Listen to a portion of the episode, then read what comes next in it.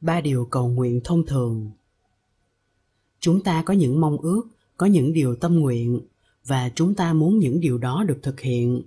Vì vậy mà chúng ta cầu nguyện. Đại đa số chúng ta mong ước gì? Trước hết là mong ước về sức khỏe. Tất cả chúng ta ai cũng mong ước có sức khỏe. Chúng ta mong ước gì nữa? Mong ước sự thành công. Làm gì chúng ta cũng mong muốn thành công đi tu cũng muốn thành công chứ đừng nói là đi buông. Chúng ta thường chúc tết nhau về hai mặt thành công và thịnh vượng. Điều thứ ba chúng ta mong ước là sự hài hòa. Thiếu điều thứ ba này thì chúng ta không sống hạnh phúc được. Chúng ta có liên hệ với những người khác. Và nếu liên hệ giữa ta với những người này không được tốt đẹp, thì ta không có hạnh phúc. Vì vậy mà ta cầu nguyện cho sự liên hệ hàng ngày giữa ta với người kia có sự hài hòa ở đài bắc có một phụ nữ rất đau khổ vì chồng đi đánh bạc. Bà không biết làm gì hơn là đến chùa cầu nguyện, xin đức bồ tát làm sao để chồng mình bỏ bài bạc. Nếu không thì mối liên hệ giữa mình với chồng sẽ rất cực nhọc, rất đau khổ. Một bên làm lụng buôn bán tảo tần, bên kia phung phí tiền bạc, không để ý gì đến vợ con. Đó là vấn đề liên hệ. Người đàn bà này không cầu tiền bạc, không cầu thành công không cầu sức khỏe, mà chỉ cầu xin đức bồ tát cứu giúp, xui khiến cho ông chồng của mình bỏ bài bỏ bạc. Có một phụ nữ khác tới chùa cầu nguyện để người đàn bà kia buông chồng mình ra, tại vì chồng mình đang bị đặt dưới ảnh hưởng của người đàn bà ấy. Chúng ta hãy tưởng tượng một người đàn bà đang đau khổ, ngày đêm khóc thầm, tại vì chồng mình đã bỏ rơi mình để đi theo một người đàn bà khác trong lòng bà chất chứa những đau khổ, những oán hận, những ganh tị. Những niềm đau nỗi khổ đó biểu lộ ra trong đời sống hàng ngày. Con mắt bà chứa đầy oán trách, lời nói bà chứa đầy cay đắng. Nhưng bà càng làm như vậy thì ông chồng bà lại càng chán và càng bám sát lấy người đàn bà kia. Bây giờ, người vợ đó chỉ có cách đến chùa để lại đức bồ tát quán thế âm, cầu cho người đàn bà kia buông thả chồng mình cầu nguyện như vậy có đúng không? Nhất là trong tinh thần đạo bục. Có cần sự thực tập nào đi theo sự cầu nguyện đó hay không? Trong sự cầu nguyện này có niệm, có định, có tuệ, có từ, có bi hay không? Hay chỉ có sự giận hờn, sự trách móc, sự ganh tị, sự uất hận mà thôi? Nếu không có những năng lượng của niệm, của định, của tuệ, của tình thương, thì làm sao đường dây có điện? Làm sao lời cầu nguyện của mình thấu đến bồ tát được? Phải có trí tuệ để thấy rằng mình, chồng mình và người đàn bà kia có mối liên hệ mật thiết với nhau. Phải có những năng lượng phát xuất từ chính mình thì mới có thể thiết lập được liên hệ với chồng và với người đàn bà kia. Tất cả những điều đó đều thuộc phạm vi thực tập. Chúng ta cầu nguyện bằng cách nào? Chúng ta phải cầu nguyện bằng cả thân, cả miệng và cả ý nghĩa là ta phải cầu nguyện bằng ý, bằng lời và bằng sự sống hàng ngày của ta. Thân khẩu ý phải hợp nhất lại trong niệm. Và trong tình trạng gọi là thân tâm nhất như đó, chúng ta mới có thể chế tác ra được cái năng lượng của đức tin, của yêu thương và chúng ta mới có thể thay đổi được tình trạng. Chúng ta hãy nhìn vào ba điều cầu nguyện thông thường của mọi người. Trước hết là cầu xin sức khỏe phần lớn chúng ta đều là những người nghèo mà ham, đều là những thằng mỏ mong được gõ cửa nhà trời. Chúng ta mong mình có cái sức khỏe gọi là toàn hảo, perfect health. Nhưng cái gọi là sức khỏe toàn hảo đó chỉ là một ý niệm. Nó không bao giờ có thật trong sự sống. Sở dĩ chúng ta còn sống đây là nhờ chúng ta đã từng có bệnh. Nếu không bệnh, thì chúng ta không thể nào sống được người nào trong chúng ta cũng đều trải qua cái thời gian đau vặt vảnh, ốm liên miên, nhất là trong thời thơ ấu. Con người là một câu lau, một sinh vật yếu đuối, luôn luôn bị hăm dọa bởi những con vi khuẩn, những con nấm độc. Chúng đầy rẫy ở trong không khí, trong nước uống, trong thức ăn. Ba loại sinh vật li ti luôn luôn rình rập, hăm dọa chúng ta là vi trùng, vi khuẩn và nhiễm khuẩn chính nhờ những lần đau vặt vảnh chính nhờ luôn luôn bị bao vây bị tấn công bởi những con vi sinh đó mà trong người của chúng ta mới phát triển ra được một hệ thống kháng thể để phòng thủ và bảo vệ cho chúng ta như vậy thì nhờ có bệnh nên mình mới biết tự vệ để sống còn. Cho nên đừng ham là mình có được một sức khỏe gọi là không bệnh tật, một sức khỏe tuyệt đối. Không có bệnh thì không có sức khỏe, chúng ta phải nhận thức được điều đó và phải biết sống hòa bình, an lạc với bệnh của mình. Trong bụng hơi đầy hơi thì đừng nói rằng mình đầy hơi nên mình ngồi thiền không được. Phải tập ngồi thiền với một ít hơi trong bao tử. Có hơi ở trong bao tử mà ngồi thiền có an lạc thì mới gọi là biết tu tập, mới là có điều kiện để tu tập. Đừng bao giờ nghĩ rằng mình hết đầy hơi thì mình mới ngồi thiền an lạc được.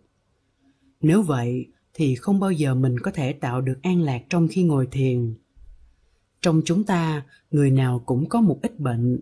Chúng ta phải ký một hiệp ước sống chung an lạc với bệnh của mình. Vì vậy mà trong sự cầu nguyện, đừng bao giờ mơ tưởng tới cái gọi là hoàn toàn không có bệnh. Trong bài đệ tử kính lạy mình phải hiểu câu, thân không tật bệnh là không tật bệnh đến độ không tu tập được phải có một sức khỏe tối thiểu nào đó thì mới tu tập thành công được ví dụ trong khu vườn của chúng ta có 300 cây rất đẹp, nào cây tùng, cây bách, cây bồ đề, cây liễu, cây hạnh, cây lê, cây táo, vân vân. Trong khu vườn của chúng ta cũng phải có 3-4 cây bị chết, nhưng không phải vì vậy mà khu vườn không đẹp. Mình đừng than khóc khi thấy 3-4 cây trong vườn kia bị chết khô. Mình phải vui lên vì có đến 300 cây trong vườn còn khỏe mạnh. Trong cơ thể của mình cũng vậy, mình có một bệnh, hai bệnh, ba bệnh, nhưng những bộ phận khác của cơ thể mình đang còn tốt, phải thấy như vậy. Mắt của anh còn tốt không? Hai lá phổi của chị còn tốt không? Hai chân chú còn đi vững không? Tại sao mình không sung sướng nhận diện những yếu tố đó của sức khỏe mà cứ nói rằng tại sao tôi lại cứ đau cái này nhức cái kia hoài? Mình phải nhận diện những yếu tố tích cực. Mình phải biết trong người của mình có thể có tới 70, 80 hoặc 90% cơ thể còn tốt. Đừng bao giờ than phiền, đừng bao giờ cầu mong một tình trạng sức khỏe gọi là hoàn hảo. Cái đó không bao giờ có. Ngay cả Đức Bổn Sư, Ngài cũng đã cần có Đức A Nan xoa bóp. Ngài cũng đã từng bị bệnh đau bụng. Nếu mình có vài ba bệnh, và nếu các tật bệnh đó không trầm trọng đến nỗi có thể ngăn cản sự tu tập của mình, thì đó đã được xem là thân không tật bệnh. Với những ốm đau lặt vặt, mình vẫn có thể hàng ngày an vui tu tập pháp buộc nhiệm màu để mau ra khỏi luân hồi và giúp được cho nhiều người khác rồi. Nếu chúng ta có một công đức để cầu nguyện cho mọi người đều có sức khỏe tuyệt đối, thì mọi nhà thương đều đóng cửa, tất cả các y tá, các bác sĩ đều thất nghiệp. Thành ra, chúng ta phải thực tế, đừng mơ tưởng những điều trên mây. Bệnh tật là một thực tại mà chúng ta phải chấp nhận. Chúng ta phải ký một hiệp ước sống chung an lạc với chúng. Mình chỉ cần một sức khỏe tương đối. Vì vậy trong khi cầu nguyện chúng ta đừng quá đòi hỏi. Nếu tất cả mọi người không bệnh không chết thì làm gì có chỗ để chúng ta ngồi trong thiền đường này? Trái đất cũng sẽ không đủ chỗ chứa chúng ta phải biết rằng cái bệnh và cái chết là một phần của sự sống. Điều cầu nguyện thứ hai là sự thành công. Ai cũng muốn thành công. Nhà buôn muốn thành công với tư cách nhà buôn. Nhà văn muốn nổi tiếng, muốn sách bán chạy. Người làm phim muốn phim của mình được nhiều hãng mua. Ai cũng muốn thành công cả. Người nào cũng muốn cầu nguyện cho sự làm ăn của mình thịnh vượng, thành công. Mỗi khi tết đến, chúng ta thường chúc nhau thịnh vượng nhưng sự thịnh vượng đó có hẳn là cái yếu tố không thể có của hạnh phúc không? Đó là câu đáng hỏi. Ngoài ra, sự thịnh vượng của một người có phải kéo theo sự không thịnh vượng của người khác hay không? Nếu một nước sản xuất lúa gạo như việt nam mà không xuất cản được lúa gạo thì nguy lắm. Nếu tất cả các nước đều có thể sản xuất đủ gạo cho nước mình, thì ai là người mua số lúa gạo thặng dư của các nước khác? Cho nên thỉnh thoảng phải có những năm mất mùa. Thế giới có những nước cần mua lúa, mua gạo, thì những nước sản xuất lúa gạo mới có thể làm ăn được. Vì vậy cho nên tất cả chỉ có giá trị tương đối mà thôi. Điều cầu nguyện thứ ba là sự hài hòa. Hài hòa cũng vậy. Hài hòa là làm thế nào để có tình thương, làm thế nào có sự hòa điệu giữa mình và người mình thương, giữa mình và gia đình mình, giữa mình và xã hội mình đây là một yếu tố khác của hạnh phúc. Chúng ta có thể làm gì và chúng ta có thể cầu nguyện cho điều này không? Và cầu nguyện theo lối nào, theo công thức nào? Đó là ba đối tượng cầu nguyện của rất đông người trong chúng ta, nhỏ cũng như lớn. Thường thường, chúng ta cầu nguyện cho chính chúng ta trước, rồi mới cầu nguyện cho người ta thương. Thông thường thì ta không cầu nguyện cho người dân nước lã và nhất là không cầu nguyện cho những người chúng ta ghét, những người đã làm khổ ta. Điều cầu nguyện của người tu. Người xuất gia có một ý niệm khác về cầu nguyện. Ngay cả trong bài đệ tử kính lạy bài cầu nguyện phổ thông nhất của giới phật tử việt nam có nói rất rõ về mục đích của sự cầu nguyện đã đành chúng ta cầu thân không tật bệnh, tâm không phiền não. Nhưng chúng ta không cầu nhận hai điều đó như là hai cứu cánh, tại vì chúng ta muốn đi xa hơn nữa. Nên nhớ rằng, bài này không phải chỉ dành cho giới xuất gia, mà chung cho tất cả mọi người tại gia. Và những em rất trẻ ở trong gia đình phật tử việt nam nữa. Ngửa trong ơn phật từ bi gia hộ, thân không tật bệnh, tâm không phiền não để làm gì? Để hàng ngày an vui tu tập phép phật nhiệm màu. Để mau ra khỏi luân hồi, minh tâm kiến tánh, đó là câu tụng của người xuất gia. Ra khỏi luân hồi, vượt thoát sanh tử là lời cầu nguyện của những người xuất gia. Người xuất gia có thể cầu nguyện sức khỏe, có thể cầu nguyện thành công, có thể cầu nguyện hài hòa trong tăng thân không? Có, nhưng chừng đó chưa đủ. Người xuất gia phải đi đến một mức độ sâu sắc hơn đó là giải thoát sanh tử, để có thể thỏa mãn được những nhu yếu rất sâu mà người tại gia chưa thấy được. Đó là biết rõ tôi từ đâu tới, tại sao tôi có mặt ở đây, tôi sẽ đi về đâu, sau khi chết tôi còn hay không, tôi với bụt có liên hệ gì không, cái bản lai diện mục của tôi là gì. Đó là những điều cầu nguyện sâu sắc nhất của người tu nếu là người tu mà chỉ cầu nguyện ba điều thông thường là sức khỏe, thành công và hài hòa, thì chưa phải là người tu đích thực. Người tu đích thực phải cầu nguyện tới mức độ sâu sắc hơn. Mình phải làm thế nào để trong đời sống hàng ngày, mình có thể có cái nhìn chọc thủng được bình diện tích môn, để đi tới bản môn, mà thấy được cái bản chất tương tức của vạn sự, vạn vật. Mình phải thấy được cái như lai tạng, cái chân như cái bản thể, cái niết bàn, thì lúc đó mình mới đạt tới sự thỏa mãn lớn lao của người tu.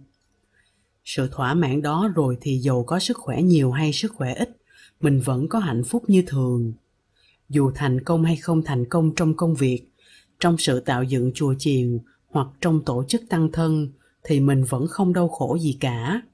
Cố nhiên, khi mình có hạnh phúc rồi thì mình sẽ không tranh chấp, không gây chiến tranh, không tạo khổ đau sự hài hòa do đó tự nhiên nó có. Như vậy thì chúng ta khác nhau ở chỗ nào? Khác nhau ở trình độ cầu nguyện của chúng ta. Khi chúng ta tiếp xúc được với bản môn rồi, nghĩa là tiếp xúc được với niết bàn, với chân như, với như lai tạng. Khi chúng ta đã bước vào được thế giới của hoa nghiêm, đã tiếp xúc được với nước chúa, với thượng đế rồi, thì cái gì xảy ra trong tích môn ta cũng chấp nhận được cả chúng ta đã đi vào trong cõi an lạc, không còn đau khổ nữa. Sống thêm 10 năm nữa cũng được, mà sống thêm nửa năm nữa cũng không sao. Lúc đó, chúng ta đã thay đổi hẳn cách nhìn của chúng ta. Trước kia nếu không có cái này, ta sẽ đau khổ vô cùng. Nhưng khi tiếp xúc được với chân như rồi thì không có cái này cũng không sao. Trước kia, không có sự thành công này, ta xem như cả cuộc đời thất bại nhưng khi ta đã tiếp xúc được với bản môn rồi, thì dù chùa của mình có bị cháy, dù người ta bôi xấu mình, người ta gán cho mình những điều oan ức, thì mình vẫn mỉm cười an lạc được như thường. Cái mà ta cho là sự thành công, căn bản hạnh phúc của đời ta ta không cần nữa, tại vì hạnh phúc của ta ở trong bản môn đã có, và rất lớn, nó vượt thoát khỏi cái thành cái bại. Ngoài kia khi mình thấy được mình và tất cả chúng sanh là một bản thể, thì làm gì có sự chia cách mà không có sự hài hòa? Ta và bụt đã là một, thì làm gì có sự chia cách nữa? Vì vậy cho nên, người tu phải biết cách cầu nguyện, và cái ước muốn sâu sắc nhất của người tu là tiếp xúc được với bản môn. Tiếp xúc được với bản môn rồi thì tự nhiên sức khỏe của chúng ta tăng tiến, chúng ta sẽ thành công trong sự tu học và hóa độ chúng ta sẽ tạo ra được tăng thân rất an lạc, rất hạnh phúc, rất hài hòa. Nhưng dù cho sự thành công không tới mức mà ta mong ước, chúng ta vẫn không thấy khổ. Cho nên, chúng ta thấy rằng, sự cầu nguyện của người tu là rất sâu sắc, nó không chỉ nằm trên bình diện tích môn. Chúng ta đừng nghĩ rằng sức khỏe của chúng ta là quan trọng nhất, sự thành công của chúng ta là quan trọng nhất, hay cái liên hệ của chúng ta với người thương, với gia đình với xã hội là quan trọng nhất. Cái quan trọng nhất của người tu là chúng ta chọc thủng được bức màn tích môn để đi vào thế giới của bản môn, để thấy được sự liên hệ, thấy được cái tương tức giữa ta và bụt, giữa ta và tất cả những hiện tượng khác của sự sống quanh ta. Vì vậy, khi cầu nguyện, chúng ta phải có trí tuệ.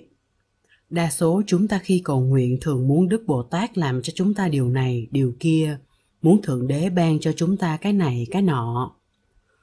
Chúng ta tưởng rằng nếu bụt nếu bồ tát, nếu thượng đế làm cho ta cái đó, ta sẽ hạnh phúc.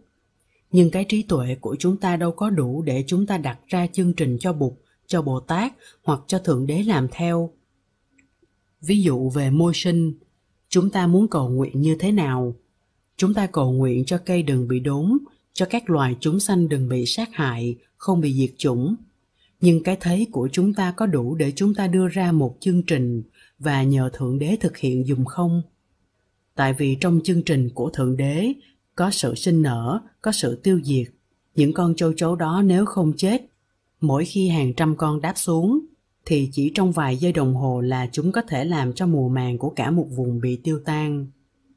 Có những con vi khuẩn có thể ăn những con vi khuẩn khác. Chúng ta có đủ trí tuệ để thiết kế một môi sinh hay không? Trong sự sinh phải có sự diệt, phải có những loài này tấn công những loài khác và tạo thành một thế thăng bằng để sự sống có thể có mặt được. Chúng ta có đủ trí tuệ để thiết lập ra sự thăng bằng đó hay không?